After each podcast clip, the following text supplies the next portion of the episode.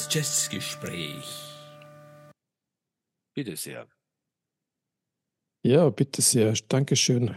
Servus Dieter und Servus äh, unseren Hörerinnen und Hörern.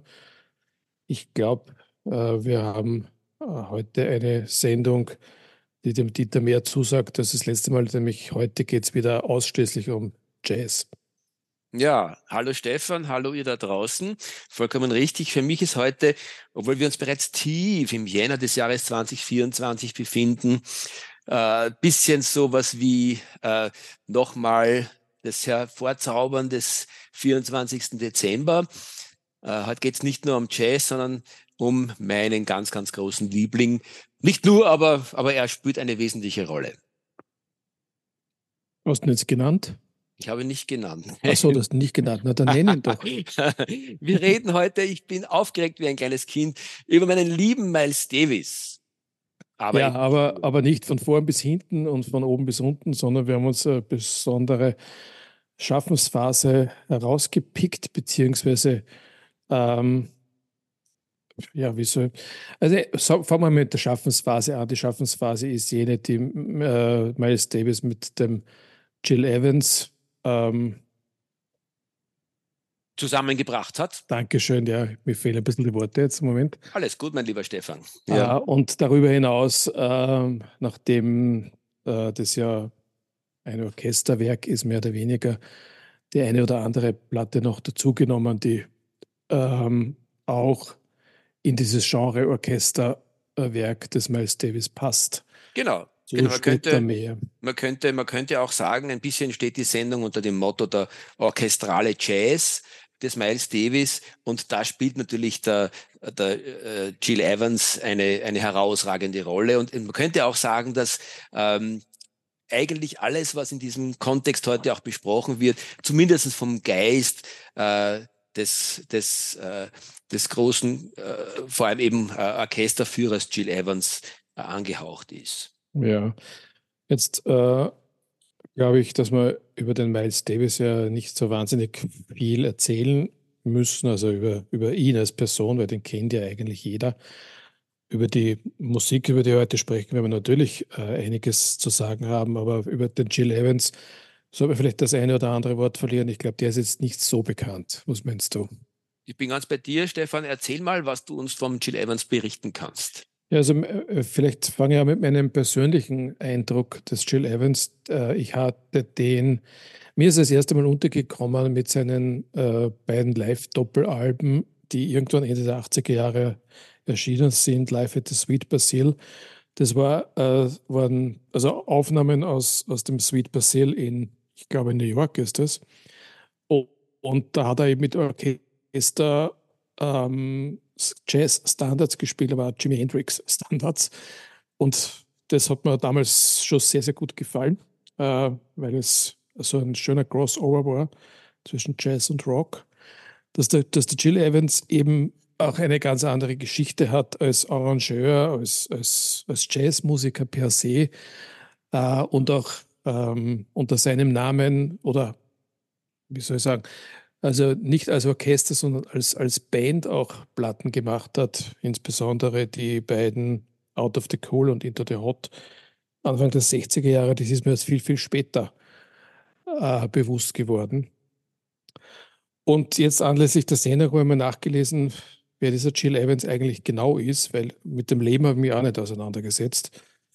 Ähm, er ist in Kanada geboren, 1912 und war damit eine gute Generation eigentlich ähm, älter als viele Jazzmusiker, mit denen er später zusammengearbeitet hat. Ich will jetzt nicht die ganze Karriere ausbreiten, weil das dauert viel zu lang. Äh, ich kenne auch diese Orchester nicht, äh, in denen er begonnen hat. Ich weiß nur, dass er irgendwann in, in, den 40er Jahren in New York aufgeschlagen ist und dort hat er eben auch den Miles Davis und viele, viele andere Musiker kennengelernt weil seine Wohnung mehr oder weniger Open House war für die damalige Jazz-Szene. Und mit dem Miles Davis hat ihn eine Freundschaft verbunden, die Ende der 40er Jahre so in etwa begann und eigentlich bis zum, zum Tod von, vom, von Miles Davis angehalten hat. Und wenn man sich so anschaut auf die beiden, ja, das ist schon ein lustiges Duo. Ne? Der eine ist eben, ist eben ein weißer Kanadier, der zwölf Jahre älter ist und das ist der Miles Davis. Aber irgendwas verband die beiden und äh, diese Freundschaft hat sich eben in einer genialen Musik dann wiedergespiegelt, über die wir heute sprechen. Ja, ja, ich würde äh, ergänzend noch dazu sagen, ähm, ich glaube, die große Stärke und Kraft des Jill Evans ist genau die gewesen, dass er äh, natürlich ein, ein, ein technisch perfekter äh, Konzertmeister war, Konduktor, also ähm, ähm, Dirigent. Äh, Dirigent, ist der Begriff im Deutschen, genau. Und ein großartiger Arrangeur, aber mehr noch als das, es geht ja bei solchen Sachen eben nicht nur um Technik, es geht wahrscheinlich eben auch um die menschliche Komponente, um Feeling und solche Dinge.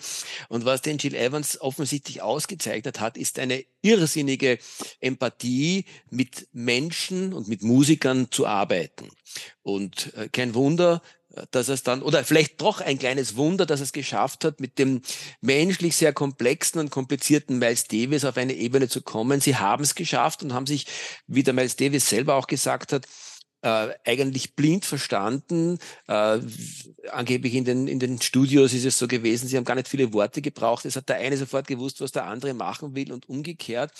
Und daraus sind dann schon wirklich sehr, sehr fruchtbringende ähm, äh, Produktionen entstanden, über die wir eben heute reden werden. Genau. Ich möchte eine Korrektur anbringen. Die Freundschaft bestand nicht bis zu Miles Davis Tod, sondern bis zu Jill Evans Tod, weil der ist früher gestorben als der Miles Davis, nämlich 1988 und der Miles Davis ist gestorben. Sag, hilf mir, du weißt das besser. 92? 1991. 91, okay. Mhm. mhm. Naja, dann springen wir doch, bevor wir da jetzt anfangen, in die traurigen Kapitel der, der Jazz-Toten wieder zurückzukehren, springen wir doch gleich äh, an die erste Begegnung von den beiden musikalisch.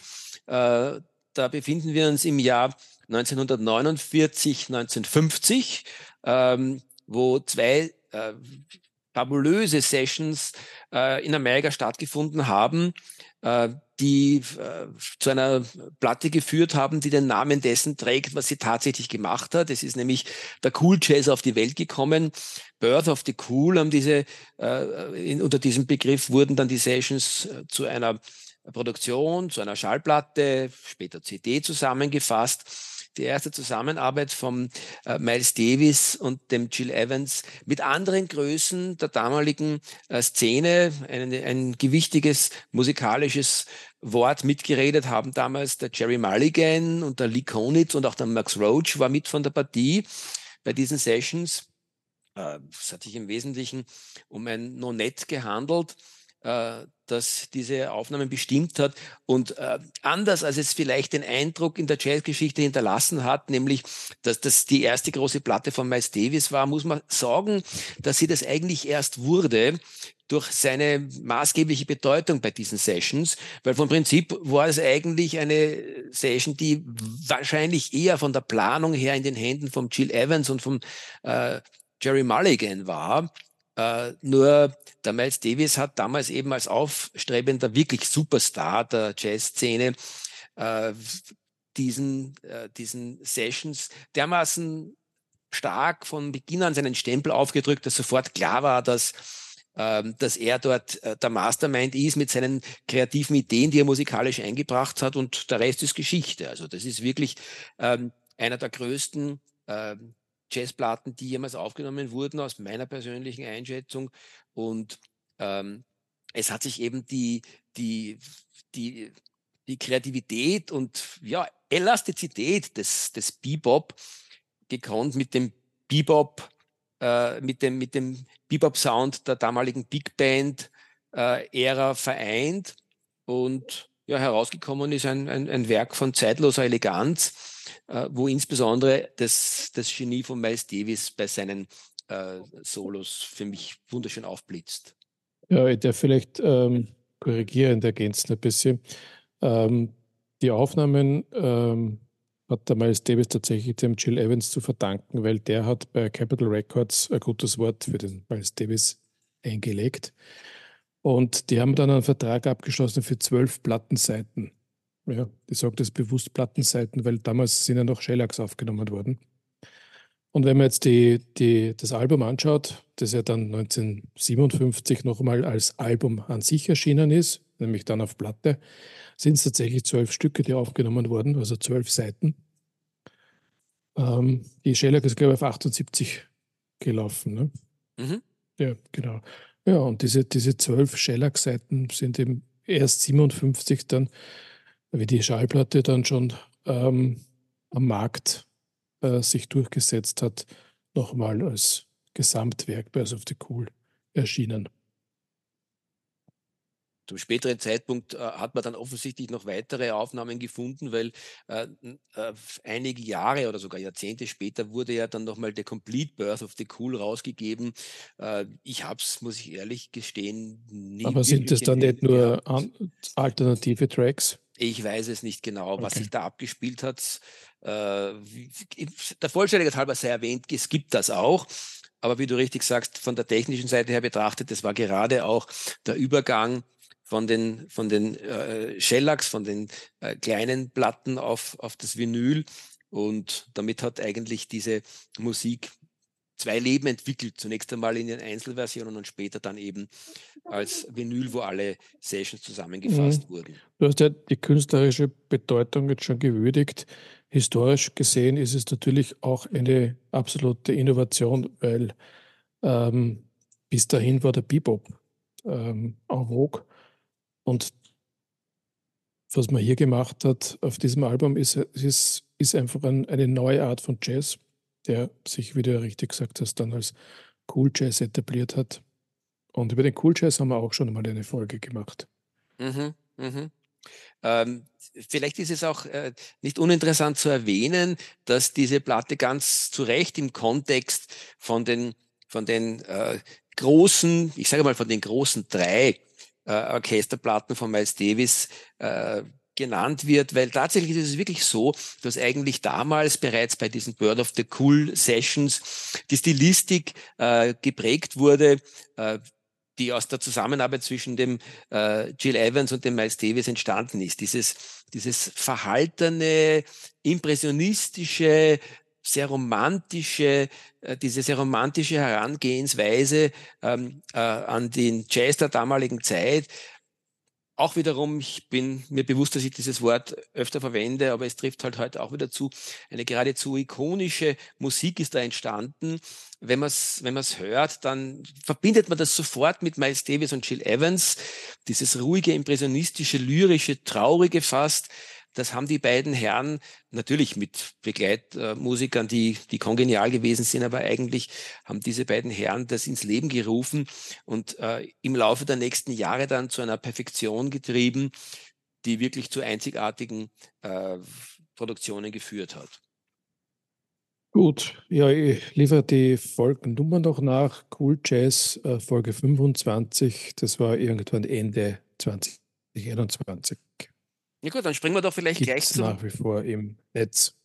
Dann springen wir doch ja. vielleicht gleich zum nächsten Meilenstein, den die beiden Herren geschaffen haben. Und das ist dann auch wirklich tatsächlich ähm, äh, die Platte, die als ihre erste wirkliche Orchesterzusammenarbeit eigentlich in die Musikgeschichte eingegangen ist.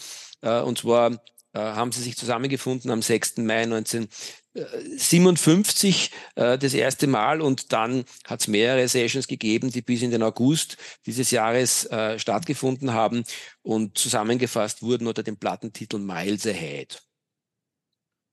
Ah ja, Miles Ahead, der habe ich jetzt nicht vor mir liegen. Ähm, Sag ein bisschen was dazu. Ja, was vor allem spannend ist, ich sage es gleich vorweg, es ist eh, jeder, der sich ein bisschen mit der Geschichte auskennt, weiß, dass jetzt dann demnächst äh, auch über Porgy und Bass und Sketches of Spain gesprochen wird, also dieses Triumvirat, äh, dass jeder, der, der mit, mit äh, orchestralen Jazz ähm, äh, sich beschäftigt, kennt diese Platten. Und die Miles Ahead ist, ist, ist diejenige, mit der das Ganze begonnen hat. Und äh, für mich bis zu einem gewissen Grad insofern äh, besonders spannend.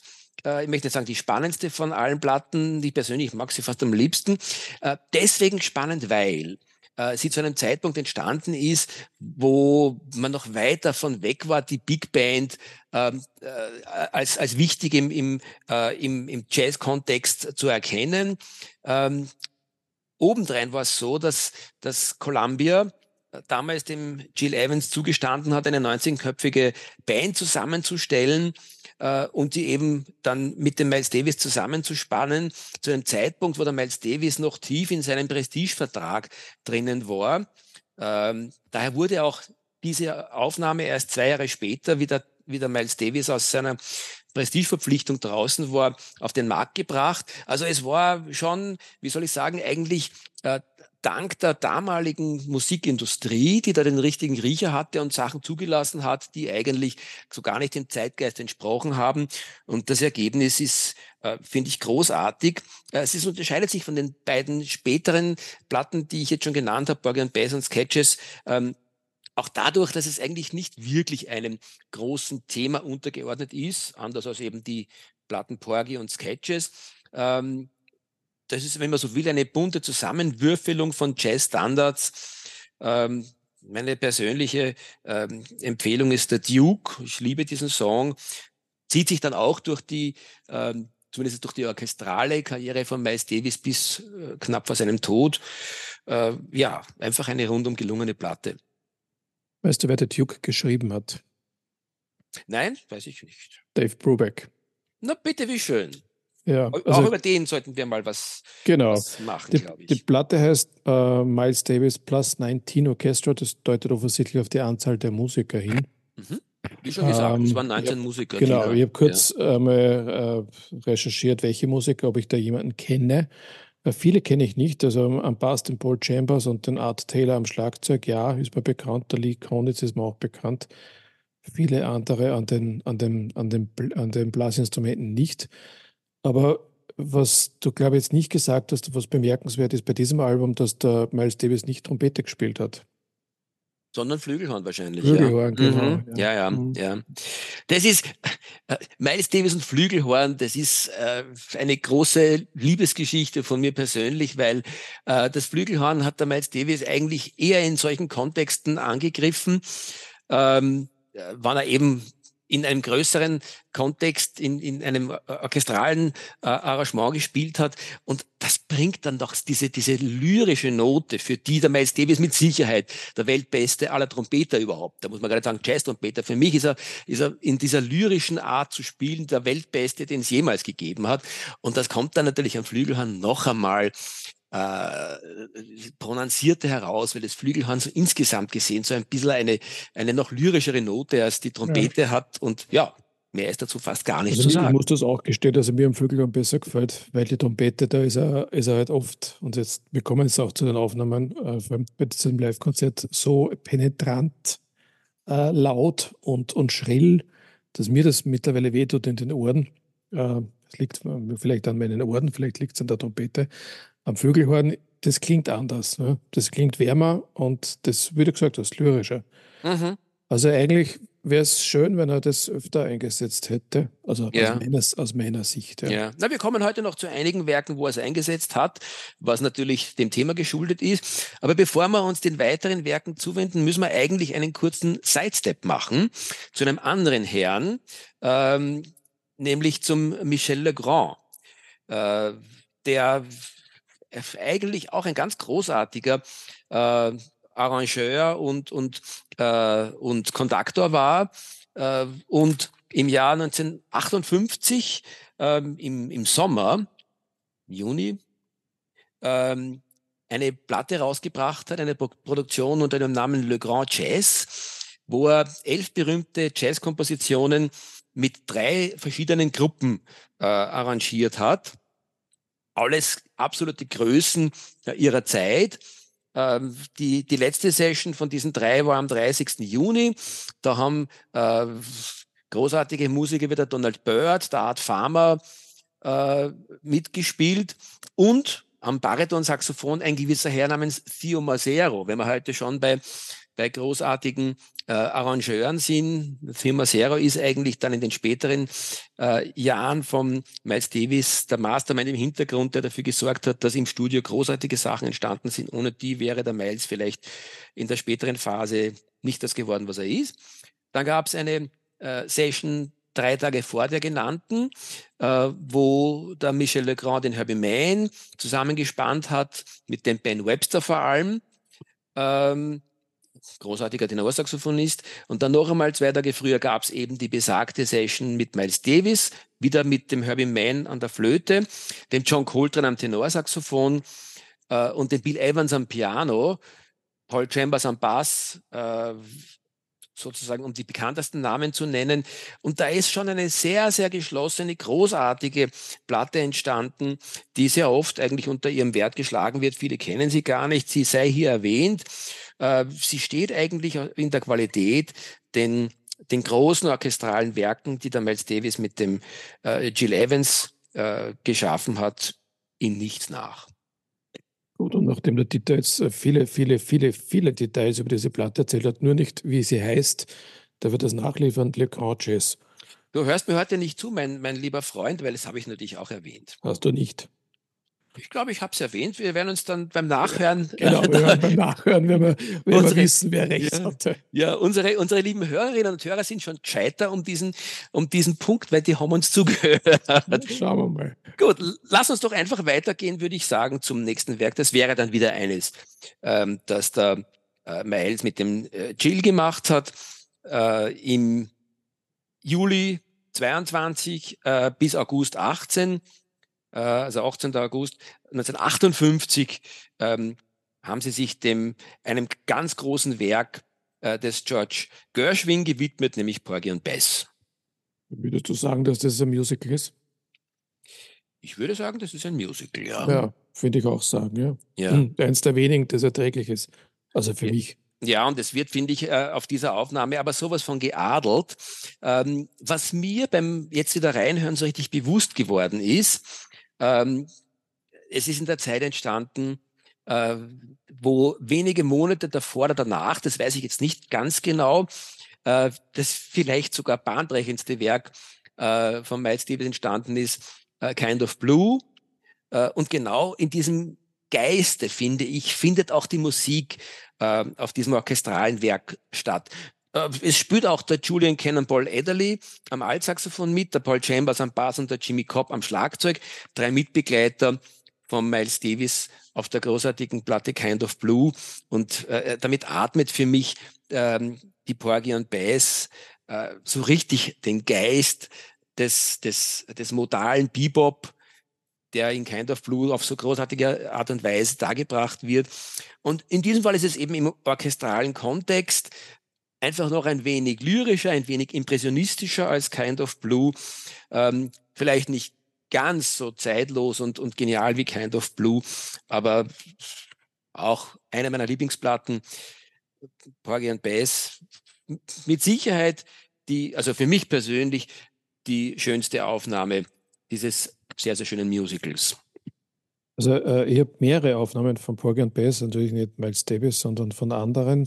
Es gibt da äh, Ella Fitzgerald und Louis Armstrong, Porgy und Bess. Es gibt oh. den, den Original-Soundtrack, weil das ist ja verfilmt worden in den 60er Jahren. Da waren, ich glaube, da war die Lina Horn hat da gesungen und könnte sein, dass es sogar der Harry Belafonte war, der da den männlichen Part hatte. weiß ich nicht. Ich habe die Platte nicht von mir. Ähm, ja, und, und diese, dieses Album Porgy and Bass von Miles Davis, da ist einer meiner ohnehin absoluten Favorites von Miles Davis drauf, was er jemals aufgenommen hat, nämlich äh, My Man's Gone Now. Ja. Mhm. Na, sorry, hier comes the Honeyman. Das ist mir, das ist noch, das ist mir noch, das ist ein ganz ein kurzes Stück eigentlich. Mhm.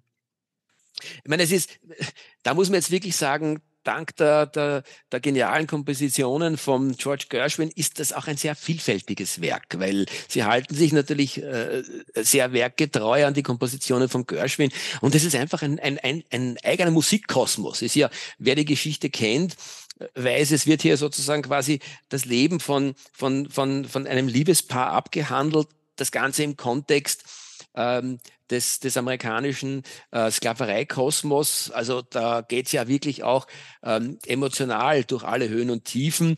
Und das Ganze wird dann noch einmal durch die, durch die wunderschöne intellektuelle Zusammenarbeit von Miles Davis und von Jill Evans äh, in einen musikalischen Kosmos abgehandelt. Rund um einfach wirklich atemberaubend schöne Musik. Mhm. Genau. Ich nehme an, das nächste Album, das wir besprechen, ist Sketches of Spain. Du hast es genau auf den Kopf getroffen, den Nagel. Dieses ist dann im November des Jahres 1959 entstanden und da haben wir im Vorfeld, wir zwei, Stefan, äh, ja auch durchaus diskutiert. Ähm, ich hätte mitgenommen, dass du äh, bisschen skeptisch Sketches gegenüber warst aus deiner Erinnerung und jetzt es vor kurzem wieder gehört hast und dann aber, glaube ich, durchaus angetan warst von der Musik. Habe ich das richtig wahrgenommen? Äh, ja, vielleicht, um es zu präzisieren, äh, das ist sicher eines der ersten Alben, das ich äh, von Miles Davis gekauft habe. Lang, lang her. Es gab damals in den 80er Jahren auch irgendwann einmal eine Verfilmung dieses Albums mit so eigentlich nur Bildern aus, aus Spanien und, und ein bisschen Flamenco und so weiter. Und die Musik wurde da dahinter gelegt und es war, ich glaube, es war damals ein sehr populäres Album. Ich weiß nicht warum. Mir hat das immer total gut gefallen. Ich habe mir es vor ein paar Monaten wieder angehört und da habe ich mir dann gedacht, naja, weiß nicht, das ist jetzt nicht das, was ich in Erinnerung hatte. Und jetzt anlässlich dieser Sendung habe ich es noch einmal gehört und jetzt äh, bin ich eigentlich wieder dort, wo ich früher war, nämlich dass es, dass es eine wunderbare Musik ist. Äh, ich glaube, bemerkenswert ist, dass der Miles Davis bei diesem Album auch in die Klassik äh, abgedriftet ist, also die klassische Musik, weil das erste Stück Concerto de Alan US ist ja eigentlich ein, ein klassisches Stück. Äh, den Komponisten habe ich jetzt vergessen, aber den weißt du vielleicht, der Rodriguez war das, na Rodrigo. Ja. Joao Rodrigo, glaube ich, hat der geheißen. Mhm. Und die, und ja, und äh, drei, und genau, und das, das zweite Stück äh, ist von Manuel de Falla, das ist eigentlich auch ein klassischer Komponist. Und die restlichen drei sind von Jill Evans geschrieben. Ja. Und eigentlich sind alle großartig. Ja, sie fügen sich nämlich, du, man, man erkennt zwischen dem, dem klassischen Concerto de Aranjuez oder Ar Aranjuez, Aranjuez ja. ja äh, und den Kompositionen von vom Gil Evans irgendwie äh, äh, harmonisch und auch melodisch passen sich die wirklich wunderbar aneinander an. Und wie du richtig sagtest, das ist vielleicht auch von den äh, von den äh, orchestralen Werken, die der Miles Davis und der Gil Evans gemeinsam gemacht haben, das, wo wirklich am Wert, werkgetreuesten, insbesondere natürlich beim Concerto, der Aranjuez, ähm, äh, das, äh, der ursprüngliche Charakter des, der Komposition erhalten geblieben ist. Und das macht es natürlich noch einmal sehr spannend, ähm, weil sie das Ganze nicht quasi wegimprovisiert hätten von der ursprünglichen Idee, sondern sehr, sehr nahe an der Idee drangeblieben sind. Und die Leistung von Miles Davis, äh, die herausragende wieder am Flügelhorn für mich, äh, ist eigentlich die, dass er das Ganze nur einfach mit einer lyrischen Note versehen hat und eigentlich sehr, sehr sparsam improvisiert hat. Und ähm, aus meinem Dafürhalten vor allem sehr viel Gefühl versucht hat, in seine Phrasierungen hineinzulegen. Also sich wirklich auch dieser, dem Geist dieser Musik äh, hingegeben hat und einfach nur versucht hat, ähm, durch Sounds, möchte ich fast sagen, die Stimmung dieses, dieser, dieser interessanten Komposition und den Geist der, der, der spanischen Musik und des Flamenco irgendwo ähm, mit einer, mit der eigenen lyrischen Stilistik des Miles Davis zu versehen. Und das ist fast rührend irgendwo. Ähm, mir ist es durchaus beim Nachhinein so gegangen, dass ich mir manchmal gedacht habe, es ist vielleicht wirklich nicht ähm, die, die spannendste äh, Jazzplatte, die mir einfallen würde, aber sie ist einfach so berührend ähm, in dem Versuch, hier wirklich ähm, eine gewisse Art von Sentimentalität aufrechtzuerhalten über zwei Plattenseiten lang. Das ist nahtlos gut gelungen. Es sei ergänzt, ähm, äh, dass neben dem Orchester eben wieder die damaligen üblichen Wegbegleiter von Miles Davis mit dabei waren aus seiner, aus seiner Band, äh, Paul Chambers am Bass, der Jimmy Cobb äh, und der Elvin Jones, äh, die dem Ganzen eben dann so ein bisschen auch den jazzigen Charakter verliehen haben. Ja, danke für die Ergänzung, weil ich wollte gerade sagen, ihr habt, ihr habt hier ein, ein Dings, ein, ein, ein Beiheft zu dieser CD, ich habe es nur auf CD, äh, die sich dadurch auszeichnet, dass die Musiker nicht genannt sind. Das finde ich schon ein bisschen verschärft. Also es muss eine von den billigen CDs sein, die Ja, es ist, ein, es ist, ein, es ist ein Columbia, ja. Ja. CBS. Aber es steht zumindest, also Begleittext ist an sich sehr lang und es steht hier, äh, ich tue das nur kurz zitieren. the album came about because when Miles was on the West Coast early in 59, a friend had played him a recording of Concerto de Aranjuez for Guitar and Orchestra. Und er sagt dann, also Miles Davis sagt dann, after listening to it for a couple of weeks, I couldn't get it out of my mind. And then when Jill and I decided to do this album, I played him the record and he liked it. Und es ist hier jetzt auch noch erwähnt, dass der Jill Evans äh, den mittleren, die mittleren Teil vom Concerto ähm, überarbeitet und, und verlängert hat. Mhm, da schon her. Wusste ich ja. auch nicht. Und ja. man merkt da nichts davon. Gell? Also, ja. wie du schon gesagt hast, das, die anderen Stücke fügen sich ein in das erste. Und du glaubst, das ist aus einem Guss. Ja. Das ist eigentlich das, das Fantastische dabei. Ja, der Jill Evans war nämlich offensichtlich nicht nur ein genialer Arrangeur, sondern auch ein sehr kreativer Komponist, der mit sehr viel Gefühl äh, äh quasi auch in die Originalpartitur äh, eines Musikers eingreifen kann, ohne dass er das Ganze irgendwie schwach macht. Ja, ähm, ich würde gerne springen mit dir, Stefan, und mit unseren Zuhörerinnen und Zuhörern zu einer Live-Aufnahme die im engsten Kontext steht mit den gerade besprochenen äh, Studioplatten. Es handelt sich um das legendäre äh, Carnegie Hall Konzert von Miles Davis äh, vom 19. Mai 1961.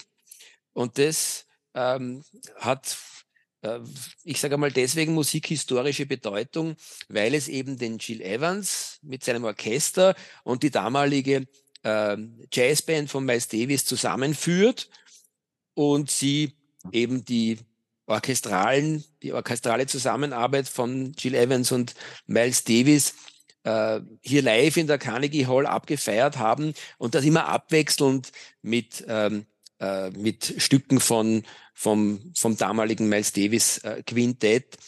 Und da ist ja, wenn man sich das anhört, ich habe ganz gezielt in, vor allem in zwei Nummern reingehört, dann muss ich sagen, es gefällt mir eigentlich musikalisch noch besser als die, ähm, als die Studioaufnahmen, weil es auch, finde ich, jetzt von, von der Musik her spannender ist. Da kann man natürlich unterschiedlicher Meinung sein. Was bemerkenswert ist, zu dem Zeitpunkt ist schon das geniale Kind of Blue auf der Welt gewesen. Äh, und damit sind für mich die, die Highlights dieser, äh, dieses Live-Konzerts natürlich So What, das sich auch dadurch auszeichnet, dass es orchestral einbegleitet wird und erst dann äh, übergeben sie sozusagen diese, das Musikstück in die Hände der Miles Davis Group, damals eben äh, mit Hank Mobley am Saxophon, dem Wynton Kelly äh, am Piano, dem Paul Chambers am Bass äh, und den Jimmy Cobb am Schlagzeug. Und der zweite Höhepunkt dieser, äh, dieses Konzertes ist natürlich wieder das Concerto de Aranjuez, das sie auch dort bringen, das dort, ich sage mal, deutlich flotter und musikalisch eigentlich fast kurzweiliger rüberkommt für mich als auf der Studioaufnahme. Ich weiß nicht, wie es dir damit geht, Stefan. Schlecht. Also ich, ich habe es mir fast gedacht, dass wir bei dem Album unterschiedlicher Meinung sind. Ich finde mhm. dieses Album komplett überflüssig. Äh, ich sage da warum. Äh, du hast es jetzt erst ein Wort genannt, äh, wie du die Musik beschrieben hast, nämlich flotter. Und genau dieses flotter, finde ich, passt zu diesen Stücken überhaupt nicht. Also ich würde beim, beim Konzert, beim Concerto de Aranjuez jedenfalls die Studioaufnahme vorziehen. Ich würde bei So What immer die Studioaufnahme vorziehen. Mir gefällt diese, diese Liveaufnahme überhaupt nicht. Ich finde, das ist dahingenudelt. Und es, es gab hier eben bei diesen ersten Stücken, ich habe es halt im Auto ein bisschen gehört, äh, diese, diesen, diesen, diesen spitzen Ton von Miles Davis Trompete, der mir unheimlich auf die Nerven gegangen ist. Ach, das war, war die. Ich war immer froh, ja. froh wenn, der, wenn, der, wenn der Davis aufgehört hat und der Hank Mobley mit dem Saxophon weitergetan hat, weil das war angenehm zum Hören. Miles Davis war, war, war nervtötend für mich. Ja, also, aber ja, es ist ich, halt so. Ich sage dir, mein Lieber, ich liebe diese Momente, wo wir durchaus diametraler Meinung sind. Ich hoffe nämlich sehr, dass unsere lieben Zuhörerinnen und Zuhörer äh, jetzt interessiert äh, äh nach der Sendung schnell mal ins Internet gehen und, und sich da gleich hineinhören, äh, um sich zu entscheiden, sozusagen quasi zu welcher der beiden Fraktionen sie sich dazuschlagen wollen. Ja, genau. Äh, ich glaube, einig sind wir uns möglicherweise beim nächsten Werk, das der Jill Evans und der Miles Davis gemeinsam gemacht haben. Es ist auch der Abschluss ihrer, ihrer, äh, ihrer Zusammenarbeit. Ähm, äh, und zwar handelt es sich um die Platte Quiet Nights, die äh, im, von Juli äh, 62 bis April 63 äh, eingespielt wurde. Ja, es ist die Platte, die ich, eine der wenigen Platten von Miles Davis, die ich nicht besitze. Äh, ich habe mir es jetzt aus sentimentalen Gründen anlässlich unseres Konzerts, äh, unseres, unserer Sendung, habe ich sie bestellt. Aber ich persönlich. Also hast du sie doch. Jetzt habe ich sie dann doch in meinem Repertoire. Aber also ich glaube, äh, da muss man nicht allzu viel drüber sagen. Da war eigentlich dieses geniale Konzept, das die beiden Herren auf mehreren Platten miteinander entwickelt haben, schon ein bisschen ausgenudelt. Äh, Nichts, was man wirklich unbedingt hören muss. Ich weiß nicht, wie es dir damit geht. Also mir geht es genauso damit. Äh, ist, ist mit einer Ausnahme, und zwar das letzte Stück, The Time of the Barracuda, äh, das, das ich dann letztlich auch auf die Playlist gepackt habe. Die ist, die übrigens auf äh, Spotify zu finden ist, liebe Hörerinnen und Hörer. Also mit Ausnahme dieses einen Stücks finde ich es ja ist verzichtbar. Na gut, dann machen wir jetzt einen riesigen Sprung, außer du möchtest mhm, dazwischen na, noch irgendetwas anderes. Einen riesigen Sprung in das Jahr 1985 ähm, zu einem super spannenden Projekt. Ich glaube, da sind wir uns einig. Ob man die Musik mag oder nicht, da kann man wiederum geteilter Meinung sein. Ich mag sie sehr. Ich glaube, der Stefan wird da auch ein bisschen verhaltener sein. Ähm, äh, jedenfalls ist das Konzept super spannend und es kommt ein äh, Musiker äh, ins Spiel aus dem hohen Norden Europas, der dänische Flügelhornist Palle Mikkelborg, der sich an den Miles Davis, ein großer Fan von Miles Davis, ein toller Musiker, der in anderen Kontexten, glaube ich, Stefan, bei uns auch schon aufgeschlagen ist, immer wieder so in ich Nebensätzen. Ihn, ja, ich kenne ihn, ich weiß jetzt, wüsste jetzt nicht dezidiert, wo ich ihn hin tun soll, aber ich, ich kenne den Namen, ja. Ja, jedenfalls hat der äh, eine zehnteilige äh, Suite äh, komponiert äh, zu Ehren des Miles Davis, Davis, den er sehr verehrt, der im Wesentlichen äh, vom musikalischen Konzept ähm, auf den, auf den ähm, äh, im weitesten Sinne irgendwie auf den äh, Anfangsbuchstaben von Miles Davis ähm, beruhen soll. Ich überlege jetzt gerade, wie das funktionieren soll, weil ein M beispielsweise ist mir als Note nicht bekannt. Aber irgendwie. Na, ich glaube, möglicherweise nicht die Noten, sondern die Stücke, wie sie geheißen haben, oder? Na, also Stücke, ich höre jetzt na, von dieser Geschichte zum ersten Mal, ich kann ja, ja. nicht wirklich was beitragen. also die Stücke können es nicht sein, weil die haben alle äh, die, die Namen der Spektralfarben äh, des, des, des Lichtes. Also White, Yellow, mhm. Orange, Red, Green, Blue. Dann gibt es noch eine Electric Red, Indigo und Violet. Ah ja, ähm, das ist der Regenbogen, ja. Ja, also die Spektralfarben. Ähm, wie auch immer, es ist, wie man jetzt bereits erkennen kann, durch und durch ein Konzeptalbum, ähm, das der späten Schaffensphase des Miles Davis gewidmet ist.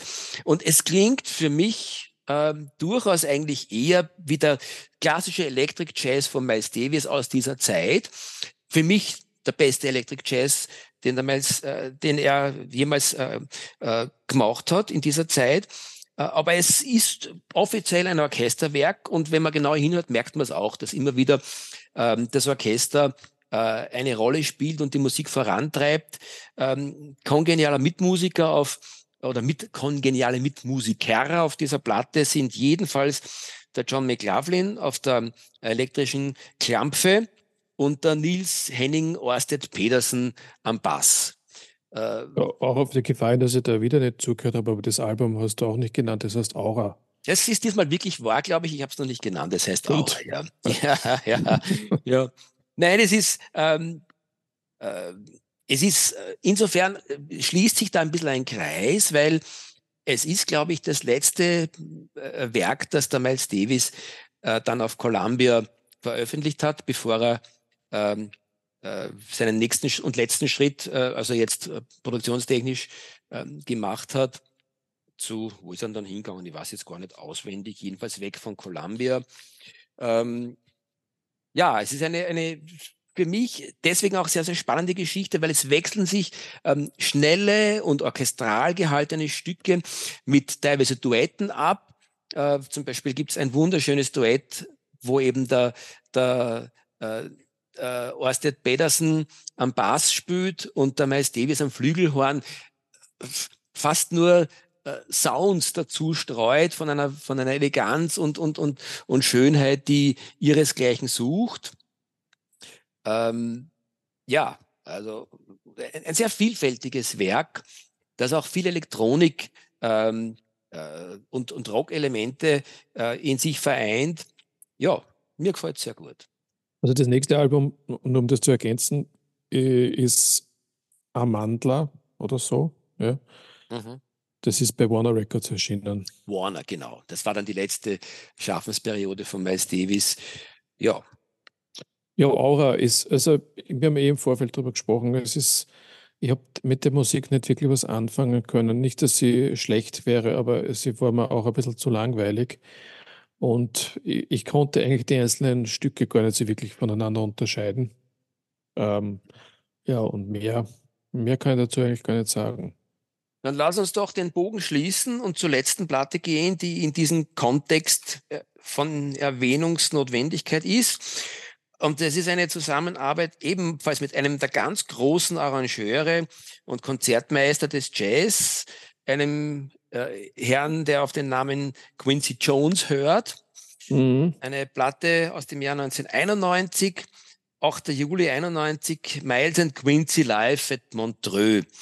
Und diese Platte hat für mich eigentlich vor allem sentimentalen Charakter, weil ähm, sie ist wirklich äh, zu einem Zeitpunkt entstanden, wo der Miles Davis schon sterbenskrank war. Es, Und der Jill Evans schon verstorben war. Verstorben war, richtig. Also das Ganze hat eine traurige Note. Ich kann mich erinnern, dass wir über, vor, vor vielen, vielen Jahren einmal über das Album geredet haben und da hast du das sehr, sehr abfällig ähm, behandelt. Mhm. Das war vielleicht zu dem Zeitpunkt, wo ich es mir gerade gekauft habe. Und mir hat es gefallen damals und ich muss sagen, es gefällt mir immer noch. Es ist natürlich so eine, eine Reminiszenz an früher. Und ich glaube, der Miles Davis war nicht mehr am Höhepunkt seines Schaffens bei dem Konzert. Eh klar. Äh, aber im Nachhinein betrachtet, es wäre schön gewesen, dabei zu sein. Ich bin voll Weil bei diese dir. Musik hätte man eben, das war die letzte Gelegenheit, die Musik in, diesem, in dieser Form zu hören.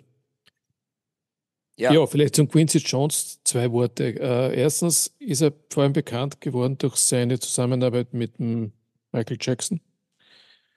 Und zweitens ist er auch in den 60er Jahren äh, aufgetaucht als, als, als äh,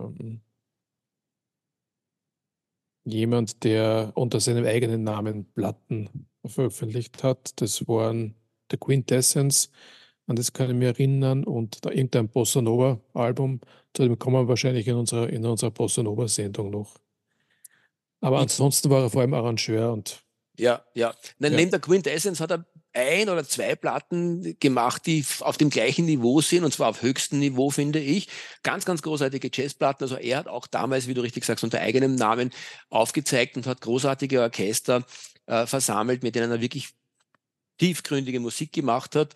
Ähm, und wie du richtig sagst, später dann hat er sein Talent unter Beweis gestellt als, als, äh, als Komponist, Arrangeur und Produzent von, von, von unsterblichen Platten aus dem Pop-Bereich. Also da, der hat, da, der, hat schon seine Berechtigung. Und ja, meine Kritik an der, an der Platte. Ja, kommen wir genau, kommen wir zu dem Album ja, zurück. Ist was, was hört man darauf vielleicht? Vielleicht, bevor, bevor du das kritisierst, was hört man darauf? Das ist, Im Grunde ist es eine, eine, eine Retrospektive der Zusammenarbeit des Jill Evans mit Miles Davis. Es fängt an mit, glaube ich, Publicity, das ist aus Birth of the Cool. Dann gibt es ein Miles Ahead Medley, dann gibt es einen, einen, einen äh, Borg und Bass Medley und es schließt dann ab mit ein paar Stücken aus dem Sketch of Spain Album. Ja, und das Ganze ist alles absolut, insbesondere wenn man jetzt äh, den, den Blick oder die Ohren auf das Orchester lenkt, von einer absolut hohen Qualität. Ähm, das sind keine herausragenden Leistungen, aber wirklich ähm, äh, Orchester-Jazz auf höchstem Niveau. Und ähm, was der Miles Davis dazu beisteuert, ist teilweise durchaus auch kreativ und ähm, von einer großen Kreativität, aber eigentlich äh, fast durchwegs. Es gibt keine einzige Nummer, wo man nicht äh, durchhört. Und zwar nämlich nicht nur der, der sich für, für Musik ein bisschen äh, besser interessiert, sondern das müsste eigentlich auch der Laie hören, dass der Miles Davis einfach nicht mehr äh, in der Lage war, technisch reinzuspielen. Es sind immer wieder Gixer dabei und wenn man nicht weiß, in welchem Zustand er bereits war, dann hört sich's für mich manchmal fast peinlich an. Das Gegenteil ist der Fall, wenn man dann den gesamten Kontext kennt und weiß, dass er wirklich wenige Wochen vor seinem Tod gestanden ist, damals wirklich schon todkrank war und sich aber immer noch äh, seiner Leidenschaft hingibt. Äh, das kriegt dann wieder eine ganz andere Komponente, eine traurige und gleichzeitig aber zutiefst verehrenswürdige.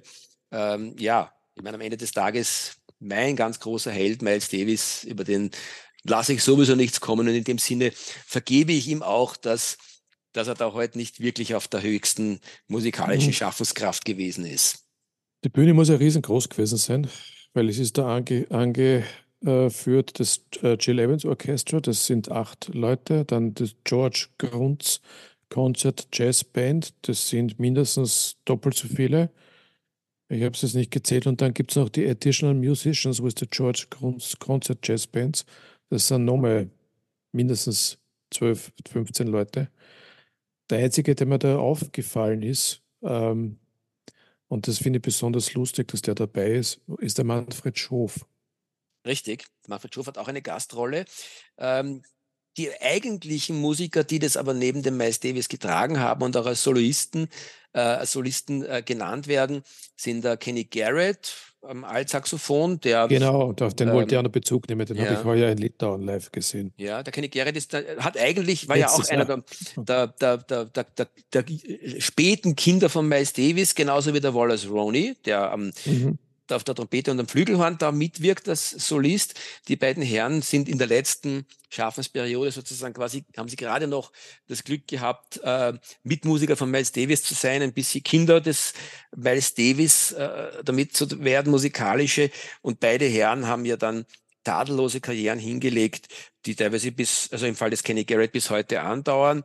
Wallace Roney ist leider Gottes ähm, an Corona gestorben voriges Jahr. Ähm, na, muss, kann nicht voriges Jahr gewesen sein, sonst hätte man in der, in der, Vorvoriges Jahr, ja, ja, ja richtig. Der, ja. Das letzte ja. Sendung gehabt. Vor, vorvoriges Jahr oder vielleicht sogar noch ein ja. Jahr davor. Jedenfalls an Corona verschieden. Und ähm, für mich übrigens einer der, der unterschätztesten Musiker, der, der vielleicht ein bisschen sogar der würdige Nachfolger von Miles Davis, der aber es nie geschafft hat, wirklich seine Einzigartigkeit in, in wirklich bemerkenswerten Produktionen zu verewigen. Na, soll sein. Ja, und ich glaube jetzt, äh, damit sind wir am Ende unserer heutigen Sendung angelangt. Äh, zur Abwechslung darf ich wieder mal ähm, unsere Schlussworte sagen, nämlich unsere Hinweise, wo ihr uns hören könnt. Ähm, Spotify haben wir schon erwähnt, dort gibt es die Playlist. Ein anderer Streaming-Dienst ist Apple. Äh, und äh, wenn ihr lieber im Internet direkt äh, uns hören wollt, dann ist es jedenfalls die letscast.fm Seite. Es ist mein Musikpodcast.de und es sind mittlerweile auch noch ein paar andere Seiten dazugekommen. Äh, wenn ihr googelt das Jazzgespräch, dann kommt ihr ja drauf. Ich habe es vergessen, wie sie heißen. Ich bin ganz ergriffen, wie berühmt wir inzwischen schon sind. Ja, äh, oder auch berüchtigt, wer weiß. Lieber Stefan, es war mir ein großes Vergnügen, mit dir vor unseren lieben Zuhörerinnen und Zuhörern wieder mal über Miles Davis plaudern zu dürfen. Ich kann gar nicht genug davon kriegen. Trotzdem, tschüss ihr da draußen und tschüss, mein lieber Stefan. Tschüss.